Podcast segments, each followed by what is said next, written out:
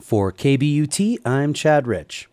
In the coming days, deer and elk will be baited away from major highways in the Gunnison Valley, where they're gathering to find food. Open ground near roadways is often the only place these animals can find forage, and that puts them into conflict with vehicles. Joe Lewandowski is with Colorado Parks and Wildlife. He says the goal of a baiting operation is to get animals away from major roads.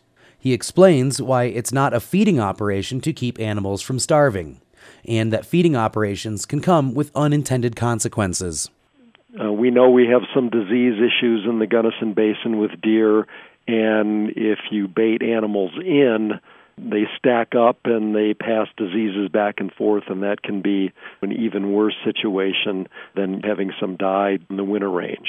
And what our biologists are seeing out there is yeah, it's a tough winter, but um, again, with the warmer temperatures that we have compared to other winters, animals are able to get the food and, and they're doing okay, and, and we're going to make it through this winter with kind of an average die off. Lewandowski says that it's natural for some elk and deer to die in the winter. It's how it works. It's cold, the snow is deep, and it's Mother Nature's way of keeping herds in check. Lewandowski says that if 30% of does are expected to die in the winter, a full on feeding operation could be put into place. A public meeting will be held tonight at the Parks and Wildlife offices in Gunnison at 275 Spruce Avenue at 6 p.m. to discuss the baiting operation. The public's encouraged to attend.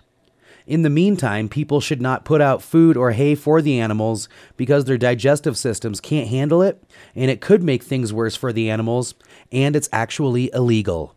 Chad Rich, KBUT.